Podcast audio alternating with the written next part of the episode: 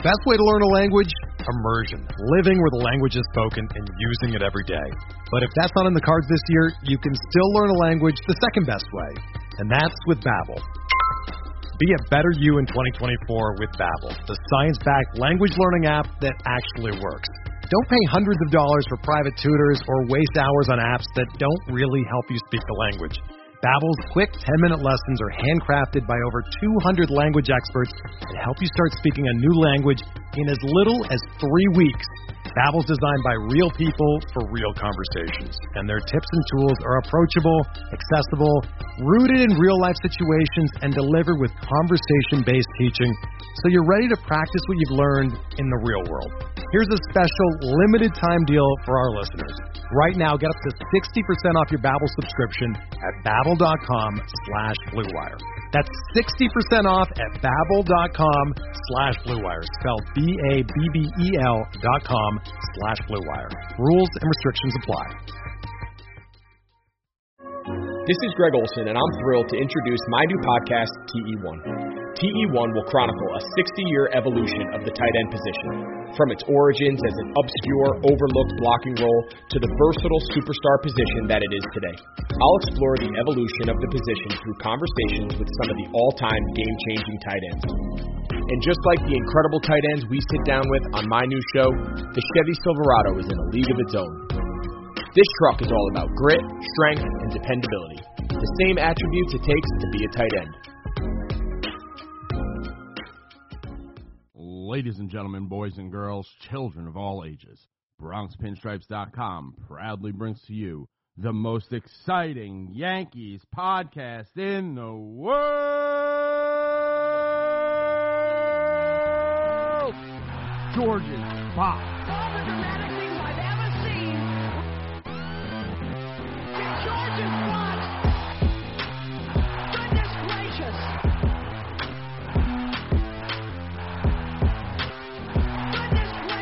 Welcome back to George's Box. I'm JJ. I'm Nick. And it's a good day to be a Yankee fan again. We're back. They did, I'm going to be that guy. They did exactly what I said. I said, split these two games. This was last season. I said, split these two games. They're just probably losing tonight. Win that getaway day. Roll that home. Take 4 from Baltimore. And it's a whole new week for these guys headed back into the Blue Jays. Roll the Red Sox. We can make some moves. Yeah, you nailed that. And I said, as depressed as I am, it's only going to take 2 or 3 wins in a row for me to be fully back on the wagon. So yeah. Here we are. They did it. That's all we needed. Sweep against the Orioles was great, but that game against the Blue Jays where they were on the verge of getting swept and Davey just came out and said, no, not tonight. That was the key for me. Yeah, no, it was great to see, and it was like, who knows, in that's a spot where if you really look at it, like a lot of times that's CeCe. That's where CeCe puts his foot in the ground and says, we're not going any further. He was the anchor on the tug of war. Like, he's got the rope wrapped around him. And now it's like, we threw in, this young kid. And he went out there and he, it kind of makes sense if you take a professional approach to it because if he goes out there and he just gets knocked around, like, what's the worst thing that happens? Like, we just go, oh, man, we should have traded for Clevinger. He went out there and shoved, and we're still saying we should have traded him for Clevinger. But, so he's got nothing to lose. If you're not going to go make a move like we talked about, you have to let your kids be that move. And that's what they did, and Davey came up. He's 3 for 3. He's had 3 great starts. They've all been good. He's going to go again tonight. We'll talk about that. Another huge series with Buffalo. Before we dive in, though, we got to talk about this weekend because you're an insane person. So I've said it a billion times. You got to follow Nick on Twitter at @nkirbynyy. And I recommend it's enough to give it a try for a weekend to just turn on notifications because the notifications pop up and it just says shit like, thanks. And I'm like, who could he have even said this to? And it'll just be like, he'll be thanking Aaron Boone for a shitty lineup. or Glaber tweets something and Nick's just like, I love you forever. Or like, it'll just be something weird like that. But it's just like, who did he say I love you forever to? This weekend, I see you tweeting something along the lines of like, yeah, and I hope he's in pinstripes forever. And I was just like, who is he arguing with about probably, I don't know, trading Judge or something? Nope. Glaber's dad. You and Glaber's dad just best friends. What the fuck went on? So this started, I don't know if you remember, last year in a Sunday night game against the Red Sox in August. Glaber was pulled with an abdominal injury and was sent to the hospital. And it was one of those Sunday night, late night games. None of the beat writers had any idea what was going on. I'm staying up late refreshing Twitter trying to see if Glaber's okay. And his dad tweeted, you know, we're leaving the hospital, clean MRI, no IL stint. And from that point on, I'm like, I got it. Like, this is my guy. This is the source for Glaber news. And then in September, in one of the last series of the year against the Blue Jays, he was pulled from a game early. You know, similar situation. What's going on? Glaber's dad again was first with clean MRI. So I've had his notifications on ever since then for Mr. Torres. Then his dad, you know, tweeted a picture, and it was a picture of Glaber, you know, when he was 8 or 9 in his Little League uniform, and his dad was wearing a Yankees hat and shirt in the picture. And I just replied, I'm like, man, this is awesome. And he says, thanks. And I said, no problem. You know, we love your son and hope he's a Yankee forever. And his dad responds and says, me too, with like a prayer emoji. I'm like, fuck yeah, like me and Glaber's dad are boys now. I think, honestly, in the Latin community, the prayer emoji is... I feel like that's big. It's a big religious community. I think Glaber wears rosaries. I'm treating prayer hands as pretty much a signed contract. Oh yeah, we're good. And then I tweeted like let's go. And then he sent me the fire emoji, the flexing emoji, you know, all good stuff. So clearly they all want him to be a Yankee forever, and why wouldn't they? You got to get that follow. From Mr. Torres, yeah. I think Astubio is his name. I'm probably pronouncing it wrong. You got to, just start replying to, like, everything, and then he'll follow you. I should. And you know what? I think our beat reporters with the vague updates, like, it makes me appreciate him more. He's that, like, he's not out there enough where it's like, you know, he's not LeVar Ball, right? But... we've seen him, like, excited in the crowd. I forget, was he, like, just, like, holding a huge beer one time or something? Yeah, he's very around. Yeah, but I don't know if it's a language barrier or, like, he's just, you know, respecting, you know, his son's career.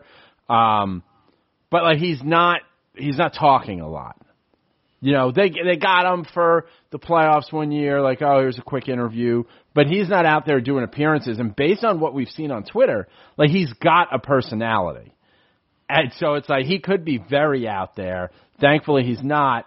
But he's out there enough that, like, let me tell you he's not going on the IL before anyone says anything silly. Yeah, and we need that. All of the updates we get from Boone say nothing. So we need the straight-up updates. And I think there's something where – Glaber had to leave home at a young age to go to an academy or something. I don't know the full story, but I think they were separated for a number of years, and now they're able to see each other. So, you know, and Glaber's still a kid, so, you know, he's just a protective, nice parent. Yeah, no, I mean, it's not, like, over the top. It's not helicopter. Like, I don't know.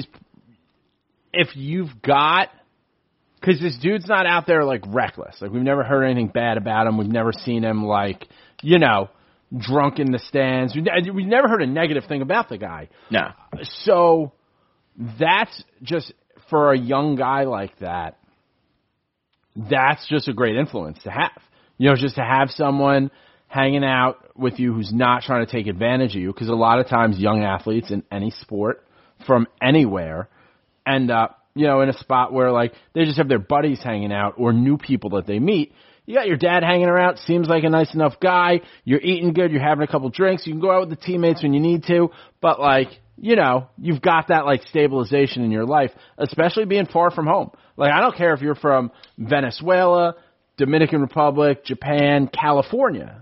Like, you're far from home, And Glaber's got the makeup to handle all that. I still remember when we traded for him when he was 19 and how he taught himself to speak English that offseason, and he came in, and now he speaks almost perfect English. It's a little bit broken, but he really worked at it, and I just think he's got a great head on his shoulders. He loves being a Yankee and everything that comes with it, and wants to be here a while. That's an eye on the prize move. That's like thinking big picture. You know who John Cena is, obviously, right? Yes. He, like, while he was just a wrestler And, like, he had, you know, done a couple pop-up things in movies, but he wasn't doing, like, movies all the time. Like, he was a wrestler with still many years of wrestling left. He just started learning Mandarin because he was like, that's where we're going next, so I'm going to learn Mandarin. And then, like, you know, got every opportunity to go there because unlike, you know, like the NBA, those players to go to China, to go to Japan, like, they're fighting to get, like, you know, over there, to get – get their sneakers there, get, you know, when they come out of the hotel, huge thing. In that area, like, I don't know, wrestling determines that, you know, decides who goes there. So you set yourself up to just be the one to go there and learn this new language. And it helped him. It helped his career. He's super successful. So I love to see Glaber doing the same thing, you know, coming here. And because, like, it's great, if he could speak to the media or if he just, you know, speaking English – versus just being, you know, only speaking Spanish, is a career-limiting move in terms of, like, ever becoming captain of the Yankees. Well, not ever, but probably for, you know, we're still a ways away. But now this young guy starting shortstop for the Yankees. And I'm not one of those guys that says we need a captain, or we need a captain anytime soon. He's 23. In 5 years, we could have two World Series. We've made decisions on Judge, on Gary, stands at the end of his career. Now it's time to put a C on the young man's chest. It's perfect diction. I'm so glad you mentioned that because everything I see on Twitter, when's Judge going to be named captain? Glaber is the most important asset in the organization based on his age, the position he plays, and his production. If anybody on this roster is ever going to be a captain, it's him. Yeah. Yeah, I believe so. I mean – like, I think, you know, it could happen with Judge, you know, I don't know. But Glaber, like, who knows? I love everything about, like, his makeup. I love the fact that his, like, dad is, you know, is there. He's a Yankee fan, man. His dad was wearing a Yankee shirt in that picture 15 years ago, and he's always been a Yankee fan. And because we're just also, like, dads in baseball now, we're getting to the age where they're just more digitally, like, in there. Sure. So it's like we've got this happy ground. I love it. I love you interacting with them. You did that, and you brought your TV to a party again? Yep. So another situation where NFL party, obviously week one of the NFL season, everybody's thinking about football. Here in Philadelphia, as we would have put someone would have got a monument last weekend. That's what would have happened. We were on the road the weekend before. I believe we would have been home. And they would have, someone would have gotten a monument to sell tickets. You're right. And so, you know, there were going to be two TVs there at this outdoor thing, but I knew that one was going to be on the Ravens and Browns game. And the other one was going to be on the Eagles game. And I had no shot of getting any baseball there. So I said, you know what? This is why I have this TV. And it's funny, as I was packing it up, Jamie's like, oh, you're going to scratch it or bump it. I was like, Jamie, this is the traveling TV. If something happens to it. Something happens to it, but this is what it's here for. So put it in the Uber, showed up, put it down, was able to catch the whole game. And our boy Glaber comes off the bench after not starting, and it's a big go-ahead two-run double in the eighth, and I was pumped up. Yeah, I mean, Glaber is, as we're recording this at, you know, 6 o'clock on Tuesday, he's not in the lineup tonight, but they say if it was a playoff game, he'd be in the lineup. He's available off the bench, giving him an extra day. That's the shit I want to hear. That's what I want to hear. Hey, listen, you need a day? Like, this could have easily been him not starting on Sunday, off day, not starting tonight. Could easily have been an IL stint, except he's like, I want to play today. So you're buying Boone's comments. You think he's fine for the most part? I'm not so sure. I don't think he's fine, but I think he is like, I'm not going anywhere, so I show I can come off the bench.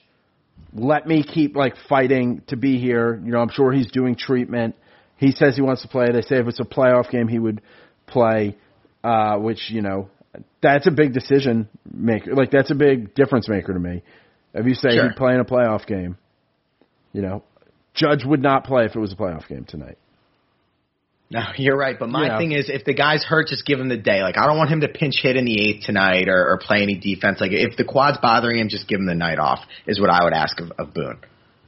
Yeah, like, but unless we need it. Like, that's just such a pull, and that's what I struggle with. But we're not talking about pinch hitting in the third inning and going out there and playing defense. You're saying one at bat. I'm talking eighth inning. Like, if we need him to get up in the eighth inning, ninth inning, you know, you have a shot to, you know, tie the game, go ahead, because we're down in the eighth or ninth, and you've got fucking Tyler Wade standing up there. I don't know, put a fucking trash can out there. You're right. I'm talking tough right now, but in 3 hours, I'll be, come on, pinch hit him. He's fine. Yeah. I mean, it's not that he's fine. Like, you know, he's not running 100%, but let's hope, you know, it's not a situation where what we need is a possibly legged out single, you know? And he's not a speed guy to begin with. So even if he can only run at 80% or something in the playoffs, as long as he's able to hit and play some decent defense. That's all I'm going to ask of him. We're not asking him to leg out any infield hits regardless, usually. Yeah, and he'll be fine, you know. Like, it just, if we run into what we ran into on Sunday, then you use him. If not, if we're up, you know, up a couple runs, if we're down too many runs, then yeah, you don't do anything. No, for sure. And, you know, he's a little bit banged up, but we do have three guys back tonight. Stanton is back. Gio is back. They're both in the starting lineup. And then Jonathan Loáisiga is back. I think that's huge for bullpen depth and kind of being a bulk guy and eating up innings, as we don't have any more off days the rest of the season. So seeing Stanton and Gio back in there brought a smile to my face for sure. I feel like Stanton came out of nowhere. We had heard yesterday, just on Sunday, possibly this weekend. And now it's Tuesday, you know. Here we are. I was thinking Wednesday. Yeah, I was thinking maybe Thursday, Friday. I was definitely not thinking Tuesday. I don't think anybody was. Thursday, Friday was like the earliest. Yeah. Part of me was like, there'll be a setback on Thursday or Friday. But I don't know. You know, he's there. So, I mean, it makes the lineup better. At his worst, the lineup is better with him in it. Even if his timing's off, the effect that he has on the pitcher in terms of the pitcher has to be careful, the pitcher's scared, he lengthens the lineup. Like, even if he's not 100%, just him standing there is a big deal. And I don't think people really understand what presence means in a lineup a lot of the time. Here's the thing. If Andujar is in that spot, right, there are pitches that you can throw right down the fucking middle and get past Andujar. You know, he's not Tyler Wade, but, like, sometimes he is. You can't, any version of Stanton, do that. Like, once you think, like, whatever, he hasn't really played this season, you're looking at a 420-footer. Yeah, no, for sure. And I assume he's not going to play the field at all for the rest of this stretch. Boone said he is going to play tonight. He'll sit Wednesday, and then he'll play Thursday. So it seems like they have some sort of plan for him moving forward, which I'm fine with. And, you know, we're looking at having Judge by Friday, Boone said. So now you're going to have the two big boys back. Hopefully that allows us to weather whatever this is with Glaber. And, you know, this is coming off, you know, Clint Frazier. You know, we're told, like, Clint Frazier is the left fielder. Which I love, which you have to do. He's playing right field tonight because Gardner is still in the lineup because of just, like, you know, what we have. But obviously, like, you have to put Frazier's name in the lineup every day because he's the best option you have. But after all the bullshit he's put up with, you have to say it the way – like, you have to come out and say that this is what it's going to be. He's not competing. He's the left fielder. Let him go out there and do his thing. And obviously – if he were to, for some reason, fall off the face of the earth, you bench him and, you know, you do something else. But for right now, like, he's a starting major league outfielder, and he needs to be treated as such. He's absolutely earned it. Playing Talkman or Gardner over him in left field with everybody healthy would be criminal. And I'm sure the plan in the playoffs is that Clint's going to be the starting left fielder. He'll play 7 innings, ideally get 3 at-bats, and then Gardner comes in for defense, and everybody wins. Yeah. No, I mean, I think that's exactly what you're looking at. Is you do that.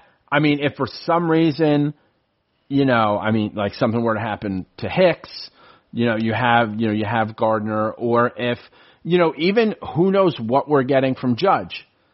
There might be whether it's a late in the season or a playoff game where it's just like, it's the 8th inning, we're up 6 runs. Let Clint stay out there. Let Judge sit down, you know. I'm glad you brought up the Judge thing, because I definitely want to temper everybody's expectations with Judge and Stanton. I feel like we're at that point of the year where it's like Judge and Stanton are coming back to save the day, and they're coming to the rescue. And obviously the last 2 years that didn't work. Ideally, I'm hoping that one of them will be healthy throughout the playoffs and raking. To expect both of them to come back this week, not have any setbacks, and play healthy in every single playoff game, I think is unrealistic. Based on their histories, one of them is probably going to have a setback. If somebody put a gun to my head, that's kind of what I'm thinking. Yeah, I mean, according to history, it's not going to be Judge because he doesn't miss the playoffs. And you hope that we're just at the point where it's like you just fucking drag your dead leg out there, like whatever you have to do, and and play, and. But you hope it's not either one of them. You hope they come back. There are people who think that when we record this show again in a week, we're going to be like, I can't believe Stanton has 4 home runs and Judge, even though he came back Friday, already has 3. Like, that's what people want us to hear. You're like, I can't believe Judge came back and hit 2 home runs on Friday right over the Green Monster. And I want to think that, but just, look at last year. Stanton came back, I think it was like September 18th. He played 3 playoff games, and then he strained his quad. So it's, you can get hurt in the playoffs too. So it's not like I just want people to realize it's not like they're back and they're magically going to be okay. There's still opportunities to get injured. I hope they're still here, and I hope they both hit 4 home runs this weekend, like you said. You just got to temper those expectations a little bit, I think, if you're a Yankee fan. Yeah, I mean, I think, like we talked about, this is our opportunity to get, to try to do to the, like, hey, we're going to get – it's the only option we have is we'll be healthy for the playoffs. Like I said that last week. It's all we have to hope for. And then you start to, put together, what does realistically the lineup look like? And, is Clint – because it's like Stanton's got to get back and, show that he can stay healthy and produce anything. Judge, I think a lot of people – we're not anti-Judge, but we're just like – Judge is who he is, and who we thought he was is not who he has been so far, and he's got some proving to do. Clint is now it is a different mindset where you're not competing. He was a hungry dog. Let's hope there's no complacency there. I mean, Gio, you're coming back. Let's figure out how's your elbow? Is something going to get worse? There's still a lot of questions in there, and then it's How do you use Gardner and Tauchman off the bench? Defense and speed only. You mentioned Gio. He's going to be overshadowed, obviously, by the big guys, but this helps us so much defensively. Seeing DJ at third, playing out of position, he was fine, but DJ belongs at second. And their best infield defense is obviously Gio at third and DJ at second. So that is a huge deal to have Gio back tonight. I mean, DJ is the best second baseman in baseball. So he should be playing second base every day. Luckily, he's the best guy in baseball and just does whatever the team needs. I mean, you think about it, there's a lot of people who are best at their position at that time. And if maybe, because he didn't fully – last year he didn't start on opening day. He's an all-star. He moved all around the infield. He's been a, platinum glover. And he's going into a contract year. And he's just like, yeah, whatever, play me wherever. I just want to play. I'm glad it worked out. I would never have taken that offer from the Yankees if I was DJ. If Brian Cashman says, oh, we like you, but Troy Tulowitzki's going to start on opening day and you're not, I would have been like, well, fuck you. I'm going to sign somewhere else. Luckily, it worked out and he did. But if you think about how ridiculous it is that Tulo started opening day of 2019 over DJ, it's the most ridiculous thing ever. Tulo starting for the Yankees was comical.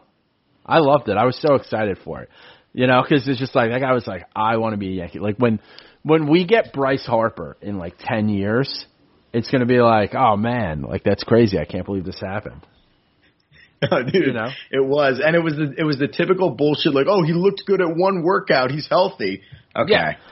It's when we got Canseco. And it's yeah, fuck yeah. Let's do it. This is silly. We've had a ton of those guys.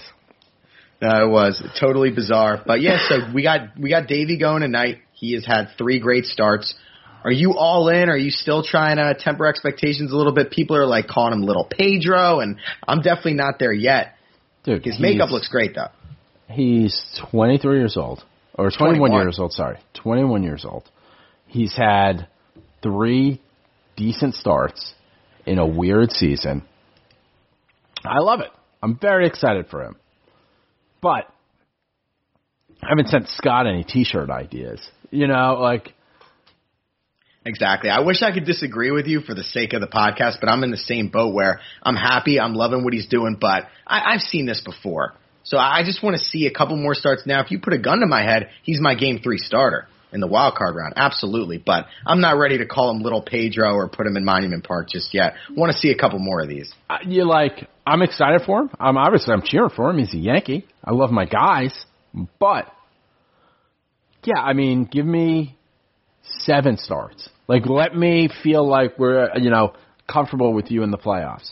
And that, you know, then I'll be fully behind you no matter what for the playoffs. Then next year you got to come out and put together a full season. Yes, no. For sure, for sure. Sundays are coming back in the NFL with NFLSundayTicket.tv. You can stream every live out-of-market NFL game every Sunday afternoon on your favorite devices. Plus, Red Zone and DirecTV Fantasy Zone channels. Never miss your favorite teams and favorite players. No matter where you live, NFL Sunday Ticket is your key to the most glorious Sundays ever. Use the promo code BlueWire at checkout to get 15% off your subscription. Visit NFLSundayTicket.tv and use promo code BlueWire. You've counted on restaurants, now they're counting on you. And while their dining rooms may be closed, they're still open for delivery with DoorDash. DoorDash is the app that brings you the food you're craving right to your door. Ordering is easy. Open the DoorDash app, choose what you want to eat, and your food will be left safely outside your door with the new contactless delivery drop-off setting.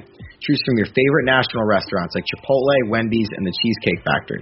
Many of your favorite local restaurants are still open for delivery, too. Just open the app, select your favorite local spot, and your food is on its way.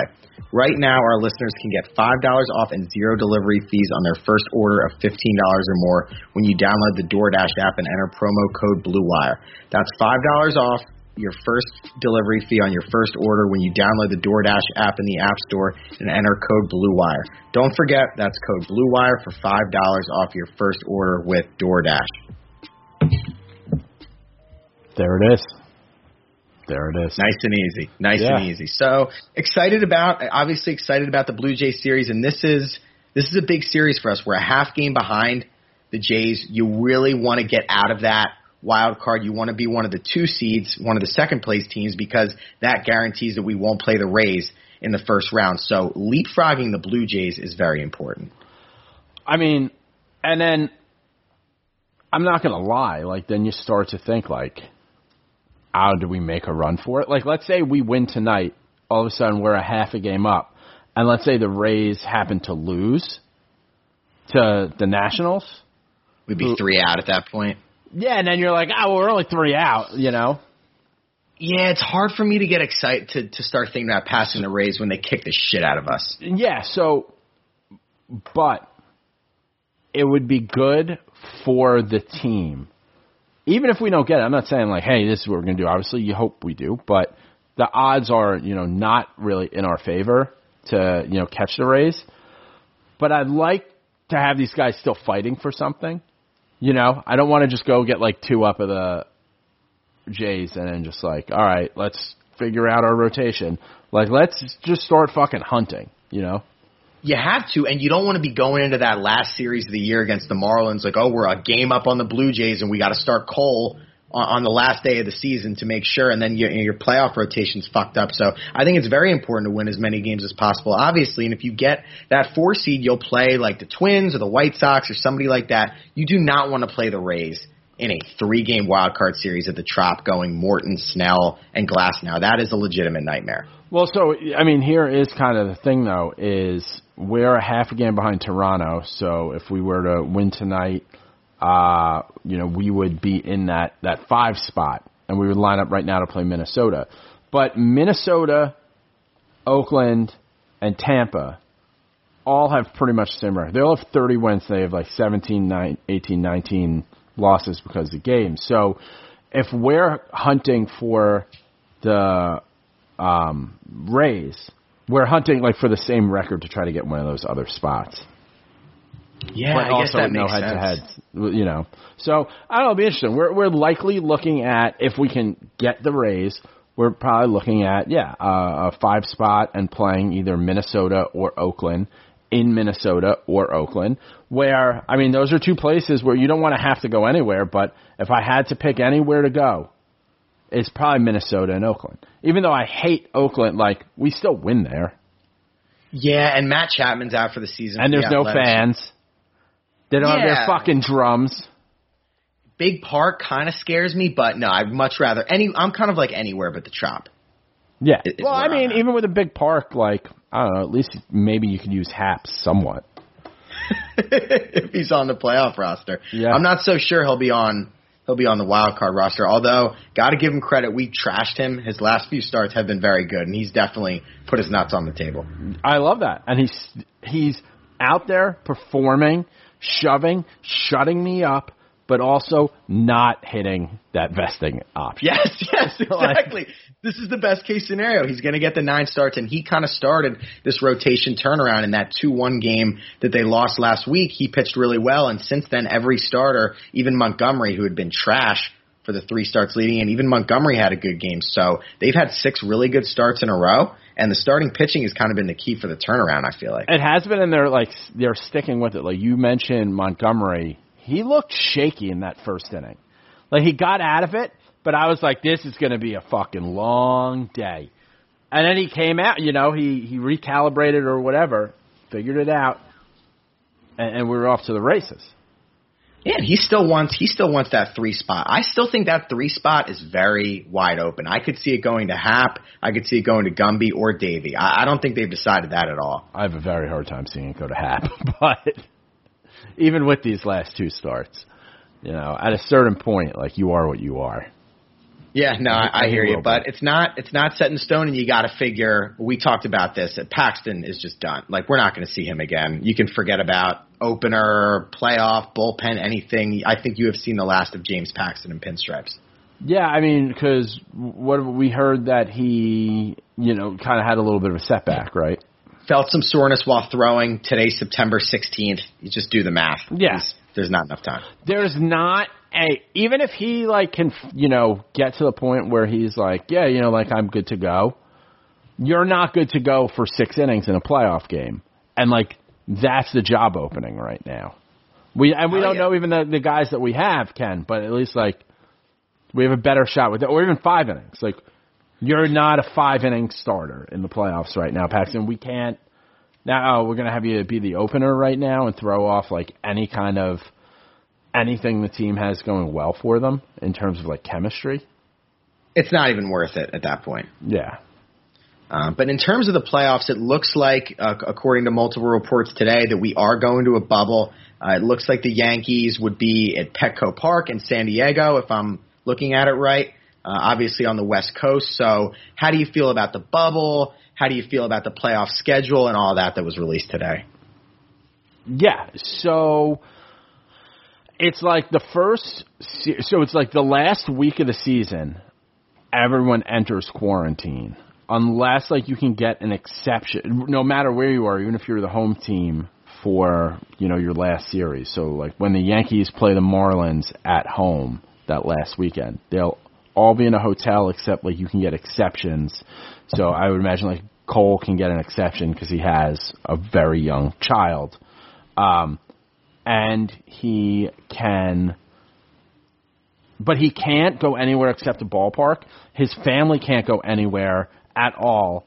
Like, you're signing your family up to not leave the house. No visitors, nothing, which is drastic, but they have to do it. So – they're doing that, then we'll go to Minnesota or Oakland or whatever, play 3 straight days, and then depending on, you know, the seating and stuff, I think right now, yeah, we'd end up at Petco. You either go to Petco or Dodger Stadium for the Division Series, the LCS, and then the World Series is in the Rangers' new stadium. So, but there's no off days at all. Like, there's no travel. Which kills us, man. I mean, we are built on power bullpen. Our starters don't go very deep. Think about this. In an ALDS, any normal year, you're getting your 324 million man starting two games. Now he only gets to start one game. That is a huge blow for us any way you slice it, the no off days. Interesting is that I saw right before we started this that like the league announced that today. And it made it sound like teams didn't know this. Boone confirmed that he didn't know. So, but like he didn't know. Does Cashman not know? Did the Yankees have the opportunity to factor this into their trade deadline decisions to not move? Everything I've read said that nobody knew. Executives, GMs, anybody. So that's another thing. If Cashman would have known this, do we go out and get one more bullpen arm or one more depth starter or something? Because now you need five starters in the ALDS as opposed to three and a bullpen game. I mean, that is a huge swing. Your bullpen guys, it's not like Chapman. Chapman's not going to be able to pitch every game. The DS or Britain, you're going to have to be very strategic. I wonder if they will have expanded rosters as a way to kind of counteract that. But it's I think they're going to probably stay at 28, I would imagine. And it's almost like, you know, do you use your top tier relievers if you're down one in the eighth inning of game one and burn them up? Because they can't. None of our guys can really go 3 days in a row. So they're going to have to be very strategic about how they use people, and that leads me to believe that last series against the Marlins, none of them are really going to pitch. Yeah, it's like weird. Like maybe everyone's done on Tuesday, or I'm sorry, on Saturday. Yeah, and then Sunday's like the throwaway game, where if you remember, like when Bernie Williams used to make the lineup on the last day of the season. Yeah, there was always like when there was a guy who was retiring or leaving the team, you know, just late in the season. It's, you know, it's going to be interesting to say the least. I mean, there is some time between the wild card and then like the travel and everything to start the DS. So the good thing is that you are at least going to start the divisional round with your ace. Yes. Like Cole is, it's not like the penalty of, because everyone has to play in that round. It's not like when you just make the wild card in a regular season, you have to burn your ace and then figure it out from there. At least we have that, which plays in our favor because honestly, game one of the wild card, whether we go 2 games, 3 games, whatever it is, you've got Cole in game one, you've got Cole then coming back in game one. And then I think if the DS goes to 5 games, you're going to see Cole on short rest. I was going to say, do you think you'll see him on short rest, or do you think they'll just use him in relief? I think it depends on like how many pitches he threw in the previous game or something like that. But like this is where I see him, you know, provided the opportunity's there. I'd rather, you know, just win in 3 games and not have to worry about it. But him just saying like, you know, being a fucking animal. And being, you know, what we haven't had in a long time. Yeah, and maybe you do ask him to go on 3 days rest, and this does hurt other teams as well. It means we'll only see Blake Snell once, or we'll only see Verlander once, or whoever we're playing. So it does hurt everybody, but to me, the reason I think it hurts the Yankees a little bit more is how reliant they are on guys like Chad Green, who always need a day in between. Yeah, and can't throw, like, you can't have Chad Green throwing 60 pitches in a series. No, and you can't have starting pitchers going 2 1/3 and bringing Green or Britton or whoever in the 3rd or 4th inning like they had to do against the Astros a couple of times last year. It might be a situation where you might have to let a starter, you know, allow 3 or 4 runs to get through 5 or 6 innings. Like Boone was very aggressive last year in the playoffs and going to his relievers really early, his high-leverage guys, and I think he's going to have to be a little bit more conservative when you factor in that there aren't going to be any off days. So everybody's going to have to pivot, though, and I'm sure Cashman's sitting in his office coming up with formulas and ways to counteract this and make the most of it, but it's going to be tough for everybody. Yeah, I mean, it's not gonna be easy. It's... You know, you've got the whole outside world. The hope is, though, that at least at this time, like, who knows what's going on. You know, hopefully COVID continues to decrease and everything. But you get these guys, get them in the bubble. Let them just focus on that. Like, it's worked for the NBA. It worked for hockey. Let's just get it. So, like, you know, if we get to this point in the season, we can wrap this up. And, you know, so that baseball as a whole gets it, but also you just don't want your team to get there and then it's like, oh, we lost three guys for this. Yeah, I understand doing the bubble for the playoffs, although they are saying now there's a chance that there's going to be fans in the bubble. Does that kind of defeat the purpose of a bubble? So here's the thing, though. We don't know what that means. So everyone's treating that as like, hey, you can, you know, me and you could just buy tickets and like, oh, well, we're going to game two and then flying home. This might be, hey, you can buy tickets, but it's like a package. Like you have to stay in this hotel, be there. Like, I mean, people miss sports. Think of that. A lot of people aren't working or can work like more remotely. If you don't have kids, like let's say I didn't have my kid and this happened, I could just be like, hey, babe, you know, we were like still in the same, you know, world of COVID. I could say, babe, we got to fly to San Diego, stay there for a week. Then we get to go to a bunch of baseball games and we just work during the day. Like, you know, we'll have to get up for, you know, 5 a.m. so we can work our, you know, East Coast hours. But like that, like that'd be a thing I would do. So you think it's going to be some sort of all-inclusive, you got to come on this date, stay here, fly this airline. Like, you can't book your own. That's what I think is the safest thing. No, you could probably, like, fly yourself out there, but, like, you have to quarantine and, like, be subject to regular testing. Because even with people allowed in the, like, with fans, you're talking, like, 20, 25%. You know, so it's getting spread out, or it might have to be a thing in, like, clusters. They've done that with AEW as a professional wrestling. You can buy into like up to groups of 6. It's spread out, and you're not able to like. It's so few people that you're not able to resell because there's like an ID with it. Okay. 25% seems reasonable. That seems to be what the Chiefs did, I think, when they started in football last week. You got to remember though, California and Texas, where the two bubbles are, very different laws, very different politics there. So I could see it being a lot more lenient in Texas with what they're doing compared to California. Well, I think you also have to factor in things like just cases. You know, like California had it worse, I believe. I don't have the stats in front of me. I know Texas had a spike, but I think in general, California had it worse, especially like a big city like L.A., and it's on fire. I mean, we lost tonight. The game in Seattle has been postponed due to air quality. So we've lost games to a pandemic, social, you know, protests, and now wildfires. What a year! It's been crazy, and I did see that Passon tweeted that if they can't do Southern California because of the fires, they will move that to Phoenix for us. Okay, for the AL. I mean, it makes sense. Yeah, which will work, and I guess everybody would just play at the Diamondbacks' place and space them out. But if the Yankees are playing West Coast games, they're either going to be fighting the shadows or we're going to be up till 4 a.m. every night. Yeah. No, I mean, I don't think it's going to be 4 a.m. every night. I think they're going to be playing a lot of 4 o'clock their time games or even 1 o'clock their time games. 1 and 4, yeah. Right, would probably be the two slots. Yeah, like there's no reason for it. Yeah, I mean, it's just bad business to make it a 10 o'clock game because the majority of it, like most people will just be like, fuck it, I'll just see what happened in the morning. Yeah, most normal people. Yeah.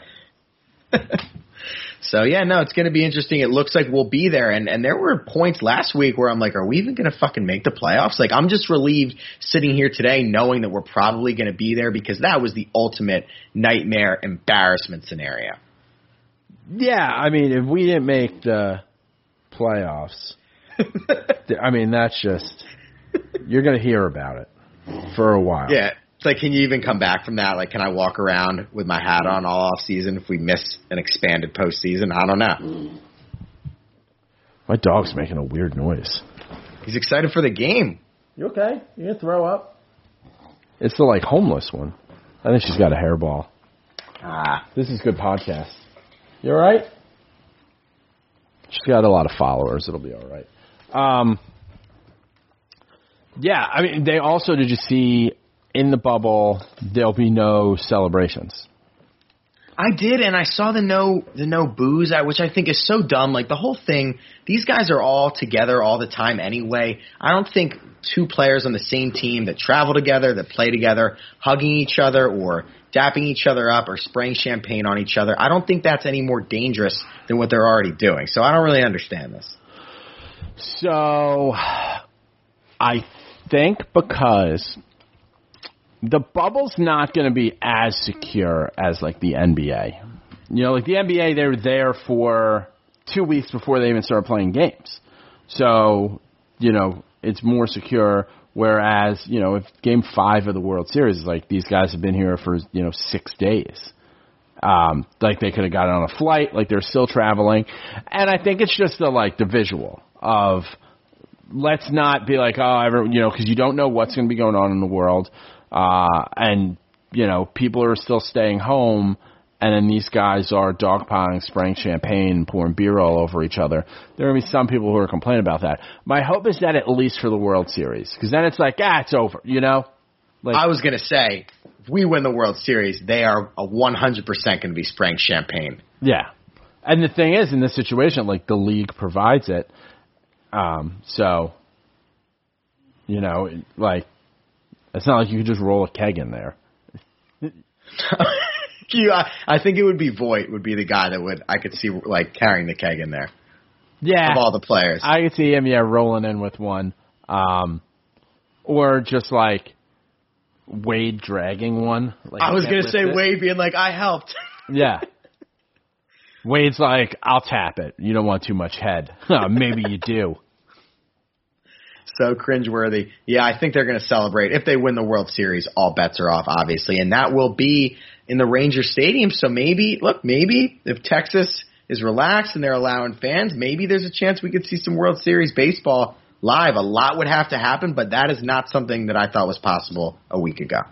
No, a week ago it was like, this is just going to fall. Like, this is just going to fall apart and get worse, and people are going to make fun of us. And we will have no comeback. Last week was the low point. Like, we talked about this, how much of a low point it was. But that's the cool thing about baseball, is that all it takes is 3 or 4 good days, and it's like you forget about it, and you're back. Yeah. I mean, it's, you know, you get a nice 5-game win streak, all of a sudden you're back. It's crazy how that works. Sweeping the doubleheader was key. And I still hate these 7-inning doubleheaders, but when we sweep one, I'm like, oh, okay. I can work with this. Like, I'm just a front runner with all that stuff. Yeah, I mean, when we can't blame it on, like, you know, our bullpen would have come back. Like, I still think, you know, we got, you know, cost the game with the Phillies. So, and we'll see. I mean, now we won 5 in a row. We went 5-5 the last 10 games. Toronto has gone 6-4, you know, the last 10 games. So they haven't been, like, remarkably better than us. We're maybe a little hotter. We have a much higher run differential on the season. And, you know, we're going to Buffalo. They're 12-7 there. We're 8-14 on the road. But who knows? Maybe a change of scenery. Like, or, yeah, maybe or no, they're in New York now. They're in New York now, but next week we have 4 in Buffalo. Yeah. So they're 8. That's what it is. They're 14-13 on the road. But we're 18-7 at home. So, like, let's just get right. Keep this momentum going, you know?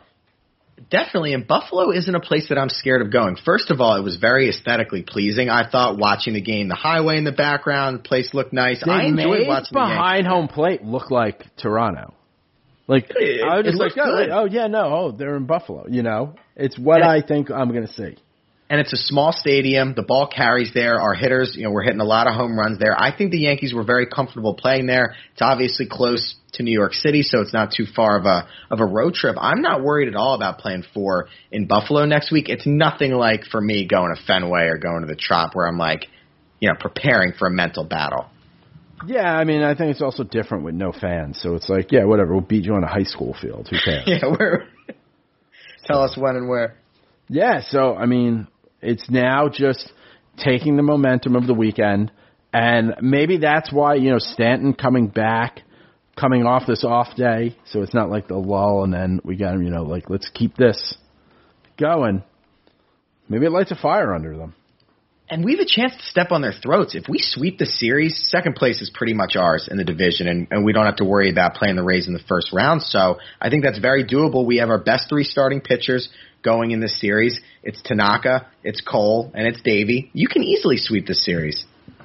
Yeah, I mean, I think that's the kind of thing where, you know, you talk about, I talked last year about, like, the DVD, you know, that they sell at the end of the season, where it's like, oh, they went out there, young starter, steps up, turns things around, fills the role that CeCe had, they win 5 in a row, day off, Stanton's back, all of a sudden we've won 8 in a row, getting ready to face Boston, and just, like, run away with things.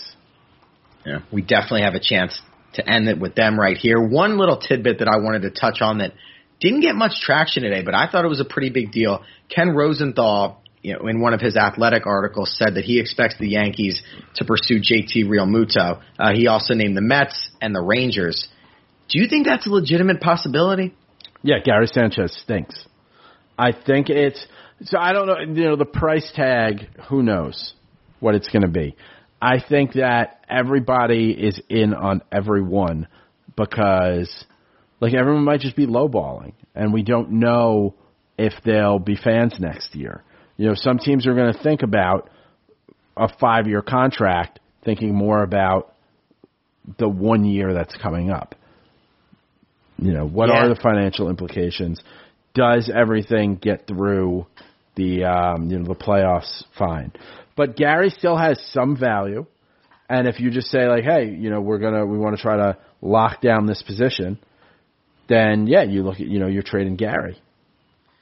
And look, we don't owe Gary. We're not committed to much. I think he has 2 more arbitration years after this, so I would be, even as a diehard Gary supporter, I would be completely fine with this. I'm just not sold that after getting the best free agent last year and spending what they spent on Cole, not getting the revenue from the chicken buckets and the $25 Bud Lights, I'm just not convinced that they're going to go out and give 6 or 7 years to a 30-year-old catcher.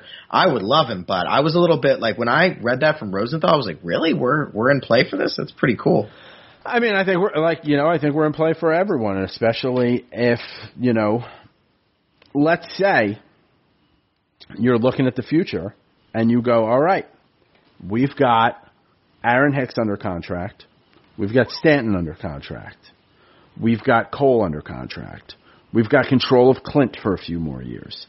We've got, guys like Florial, Tauchman, you know, who are in play in the outfield. It looks like, you know, we've got, you know, we actually have something in Voit. We're trying to extend DJ as well. So maybe this is the winter of walking away from Gary and Judge and saying, like, you guys weren't, you know, we thought you were going to be this new core 4 with Glaber and Seve, but you're not.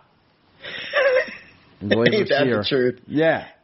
And, you know, now you're locked up the middle. You've got your DH for forever. You've got your second baseman. I mean, you can't get all the toys, but we can at least take, you know, go to the showroom. Yeah, we can. And I think a lot of our fans are naive in that, look, all of our fans thought that Didi was going to be a lifelong Yankee. He wasn't. So you got to take the blinders off and realize that nobody's untouchable. Nobody's guaranteed anything. And I was actually listening to Bob Kaplish or Klapish, I forget how you say it, was talking about how the Yankees aren't even considering a Judge extension right now. They were talking about it a little bit last year, talking about parameters with him, and now it's off the table completely, and they're not even discussing it. So nothing is guaranteed with Brian Cashman and these guys. Yeah, no, I mean, yeah, you can't even be thinking about, you know, he still has to make it back. You right, know? Right. He's got to get through Scranton. I'm not even convinced that he's going to get through these next 3 days in Scranton unscathed. Like, that's how cautious I'm being with him. Yeah. He went 2 for 6 off Clark Schmidt today. So, yeah, I mean, we'll see. But, yeah, let's kick the tires everywhere. You know, we're going to have to make some commitments at some point.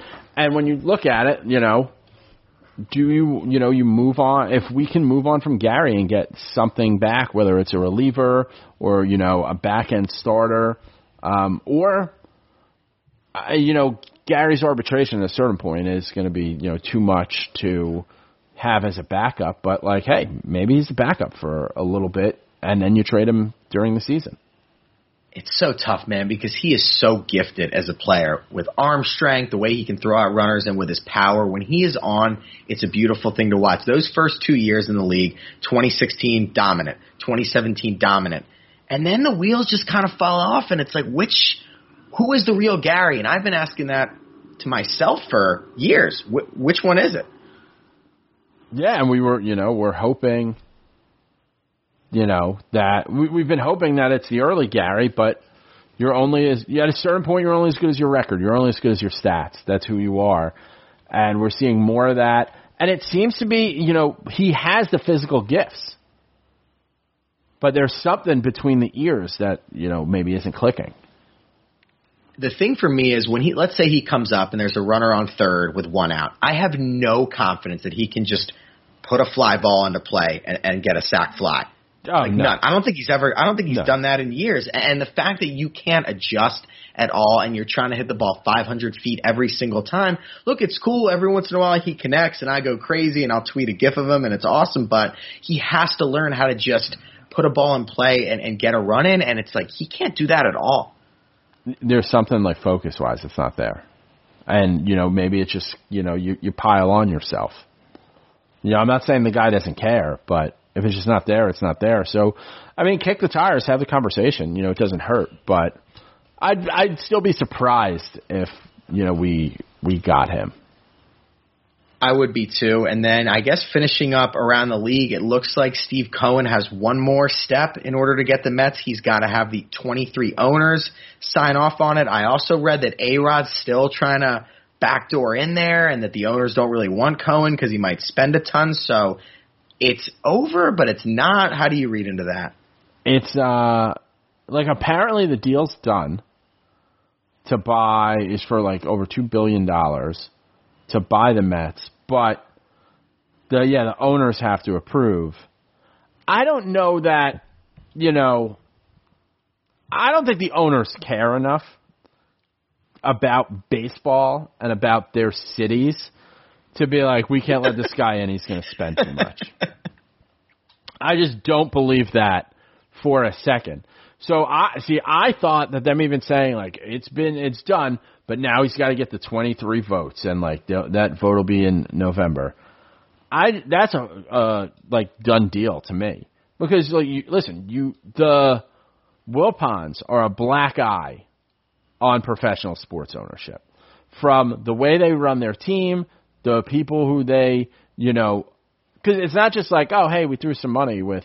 Our friend, we had a bad investment. This was you had a relationship with this guy, a very close relationship, and you lost a shit ton of money. So, and because you're frugal, that it's always tied to that. It's always tied to Madoff, whether you're frugal because of Madoff or not, but you're a distraction from the sport. They are totally a black eye, and from what I understand, SNY is not included in this sale, so does that mean the Wilpons are still going to control what's on SNY, the programming and all that stuff, and Cohen won't be able to have a say in that, or can you kind of explain to me how that'll work? So if the Wilpons still own SNY, then they're just you own a channel, and I don't know how long that advertising deal is, but that comes up at a certain point. And Cohen could theoretically either start his own network or just put them on a different channel if he wanted to. Interesting. Yeah, that's, my understanding. I think it's I read somewhere earlier that there's 10 years left on that contract. So it's I don't know, do you want to, hey, you've got this for the next 10 years. You hope that you're going to ride the wave of him going out there and building a successful product. And then who knows, maybe in the contract there's an opportunity to buy it at 7 years. Then they'll try to sell it to him. And, at this point it's listen, we still make money off the Mets being good with you putting your money out there. And then at some point down the line, I think he had offered $2 billion for it. And they can just say well, we'll sell it to you now for in 7 years for $2.5 billion because the economy's good or whatever and ratings are good. Meanwhile, you're the one making the ratings, but what are you going to do? You know, yeah. You could buy this network and you're still making the money. You know, you've created your own ecosystem, or you start your own channel from scratch, which that's a nightmare. Or you just, you know, you just get a contract somewhere else, but now you're making someone, you know. So you're getting, 70% instead of 100%. Yeah, and the way I kind of think about it is I know with us that apparently next year we're going to have, I think it's either 20 or 30 games that are going to be exclusively on Amazon Prime. So I'm not sure if we are kind of transitioning over there, but it seems like the whole channels and streaming, everything is kind of up in the air right now with MLB with all that stuff. Yeah, well, the YES Network was weird because, the Yankees started it, then they sold off a big part of it. Then, to that, Fox. Yeah, to Fox because, I did stuff for them and they were, part of Fox and trying to get edgier. But then it went to, ESPN, but then Disney was buying ESPN and it became, a monopoly with the regional sports network, so they had to sell some off. I don't even know who owns the YES Network now, but the Yankees always kept some part of it.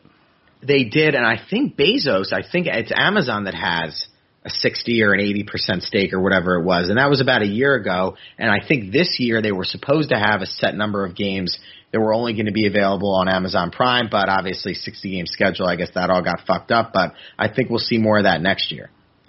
Yeah, I mean, there's been talks of, when Facebook started, was it Facebook, TV or whatever, they could watch Facebook, that they were going to get in the market for it. I mean, we're seeing kind of the breakup of traditional cable, so now we all have to spend the same amount of money buying a billion different things. Yep. Someone's just going to have to package that up at some point. I got bullied into buying cable. I told the guy I just wanted internet, and he was like, nah, I'm giving you cable at the same price because we need to get our subscriptions up. I was like, oh, okay. I guess yeah. Cable. It's like buying a brand new car, at the end of the year. They're like, we just got to get these on the road. We can give you a good deal. Yeah, so I caved and got into that. But yeah. Got anything else for this Blue Jays series or anything else going on? No, I just want to keep winning. Yeah. Winning's a lot more fun than losing. You heard it here first. That is high-level sabermetrics. Yeah, you just got to peel back the onion a little bit. It's not all batting average and pitcher wins. Sometimes it's team wins and runs scored. Ex-Wobo, Worka. So some of these stats, man, I'm just looking at what the fuck is this? Is this a science experiment? I have no idea, and I choose not to. I choose not to learn them. Fair. Yeah. So follow Nick on Twitter at @NKirbyNYY. Maybe I'll be talking to Glaber's dad this week. Yeah, I'm telling you, do it for this weekend. Just put on his. Just follow him and put on alerts. It's fucking hilarious as you see what he tweeted and try to figure out who he tweeted it to. Follow me at JJ from the Bronx. Follow the show at George's Box Pod. We've got a 5-game win streak. We've got to just keep this going. As long as we can keep this going, we get into a decent spot in the playoffs. And who knows? Maybe it works. You just get hot at the end. It's going to be weird for everyone. Might as well be us.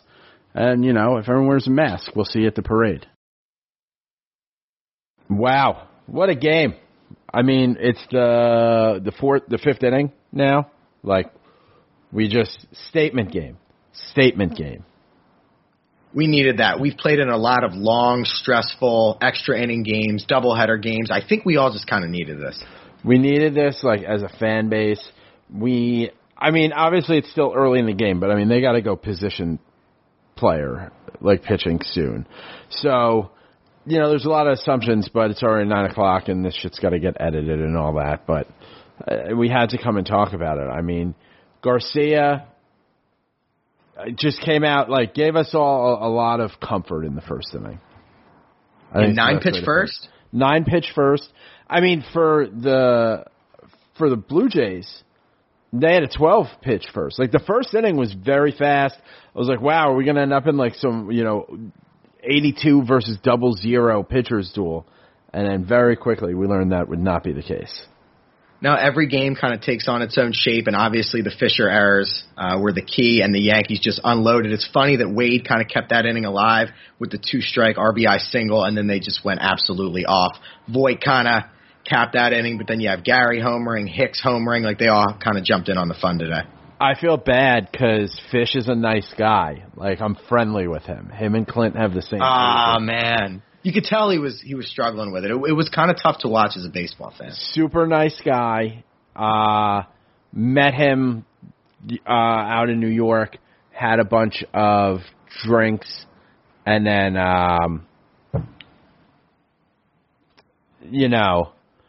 just hung out. And he was just a regular-ass dude it was 2017. So he was about to win a World Series. So he is one of those guys. Okay. I've sent some mean text messages to him. So it's just like super nice guy. Grew up a Yankee fan, too. Yeah. And, so I just felt bad, because you remember, like, the human part of it. But, yeah, just stunk it up tonight, even into the fourth inning. Like, just kind of mishandling things. And to me, it's funny because I know him the same way I know Clint, that they're both having defensive problems. And I had said it about Clint, like, he just needed that season to end. Like, Fish just needs this game to end. He does, and that was so relatable because anybody that's played baseball at any competitive level, you know what it's like to be in the field and you just don't want the ball hit to you. You're just like, I want to go home. I'm done with this. And then that's when the ball finds you. And everything was hit to him. Everything was hit to him. It was, and they capitalized. And there was a point there where you're like, are they even going to make this hurt? Are we going to come out of this 1-1? That would have been a disaster, but they were piling on. DJ had the 3 RBI double, which was awesome. Even Gary homered. Yeah. I mean, that's how you know we're rolling. Yeah, that's how you know they're throwing them right down the middle. I was waiting for someone to like hit a grand slam because you get into like Tatis Jr. territory here. Like, what are you supposed to do? But for a lot of these guys, like Stanton needs the at bats. Gio needs the at bats. Like some of these guys, like, hey, this is their rehab. Like, sucks to be you right now, but we're also a half a game back, so. There are a lot of things I'm worried about. Offending the Blue Jays is absolutely last on the list. I couldn't give less of a fuck about that. They're our main competition. Look, we had to make a statement tonight, and boy, did they. Now our high leverage relievers will be available for the next 2 games, and we're really in control of the series. I mean, yeah. I mean, that's perfectly put. It's 100% in our hands. It's a matter of, like, you take. Sometimes it's an inning. Like, we looked at the second inning, we're like, if this comes away with just 1 run, like, we didn't do it. We didn't put our foot on their throat this inning, which a lot of times we don't do. Then even when we occasionally do, it's like, all right, well, now it's the 5th inning. Can we put our foot on their throat again for the game? And now it's gone from the game to now, can we do it for the series? Like, what do we get tomorrow? We've got Cole out there. If there's any, like... This is why we have him. Yeah, you're starting to get on a roll. Starting to get on a roll. We're now going to be in sole possession of second place in the East, which is awesome. We'll be a half game up on them. And yet, no excuse not to take this series tonight if you're listening to this with Cole. And then, look, Tanaka, like I said earlier, they have a chance to sweep with Tanaka on Thursday. Yeah, I mean, just have to go out there and just keep playing. I mean... That's what we control our own destiny. We said that because we have all these games against the Blue Jays. So let's just go out there and control our own destiny. That's all we can do. And another thing we talked about where we were dead on is the presence of Stanton in the lineup, right? And how he changes everybody's at-bats and the fear that you saw in Taijuan Walker trying to navigate this lineup. It's just different with Stanton out there. And he didn't deliver the big blow necessarily, but you just see that ripple-down effect, and it was beautiful. Yeah, I mean... You can't just throw it down the middle to him. You can throw it down in a way. You very much can do that, but not down the middle. So it makes it a little tougher. Also, I just found out Jeter's house is for sale. $29 million. Yeah. Jetersburg, baby. Yeah. I was out there one time, outside of it. I went to, like, drive by and see it. Very creepy. Very creepy thing. I was looking at pictures today, so I'm kind of weird. I'm right there with you. I just learned about it. Like, I know Brady was living there. I don't know if he still is. But yeah, like, so I read an article in the Post that said that Jeter and Brady, Jeter basically told Brady, I'm going to sell this soon, but you can live here for a few weeks or whatever. So that's kind of how that went down. And now, yeah, $29 million. Oh, well, maybe I'll play the lotto tomorrow.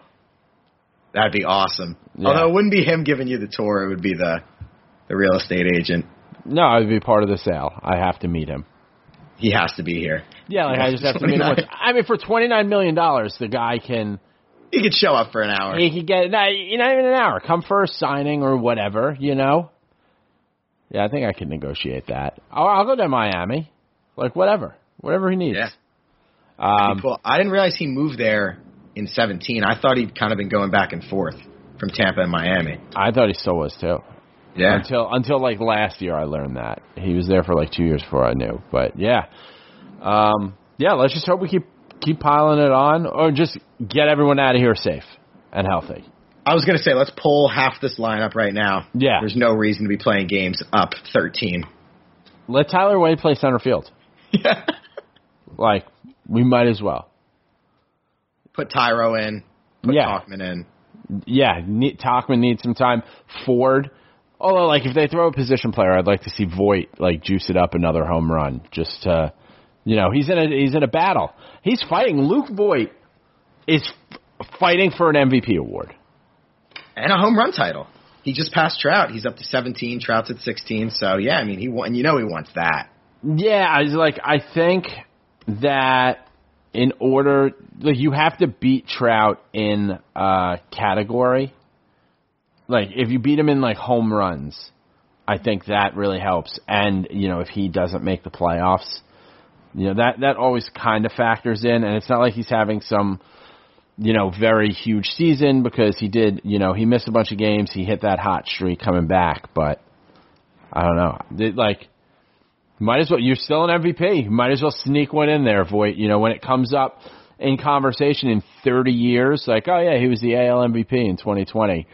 I don't know that everyone's just going to be like, oh, that was that one season. Well, who knows? Maybe it will be. Dude, they all count. And think about this. He's not even in arbitration yet.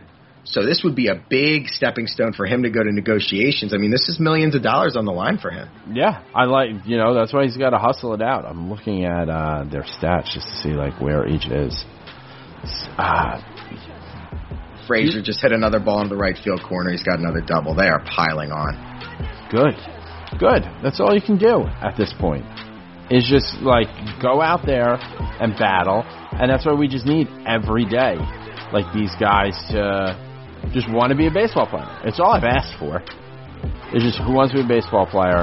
And every day that we're finding out that it's, you know, someone else, finally. Luke Voit wants to be a baseball player. He does. And DJ, we could have the home run leader and the batting title leader. That'd be really cool. Yeah. Let's get it. Let's get an MVP award. Yeah, right. We need some awards. We're due. Yeah, well, hey, I'm going to watch the rest of this game in bed. Yeah. Enough. Enjoy, and I will see you soon. It's a nice night. Oh, man, just Fisher having to go get that in the corner again. Oh, yeah, and it got past him. Oh, I missed it because I had it on the other screen. Oh, that's behind so me. Tough. Yeah, that was what I just watched. Oh, that's so tough. Oh, man, I feel for the guy. He's a Philly guy, too. Do you know what high school or? No, somewhere from the suburbs, but he got to, after they won the World Series, he got to do, like, the hammer at half court for the Sixers. Oh, wow, that's cool. It was a big, yeah, it was like a big thing, like local, yeah, it's a big local deal. Guy, yeah. I was like, oh, no, I get it.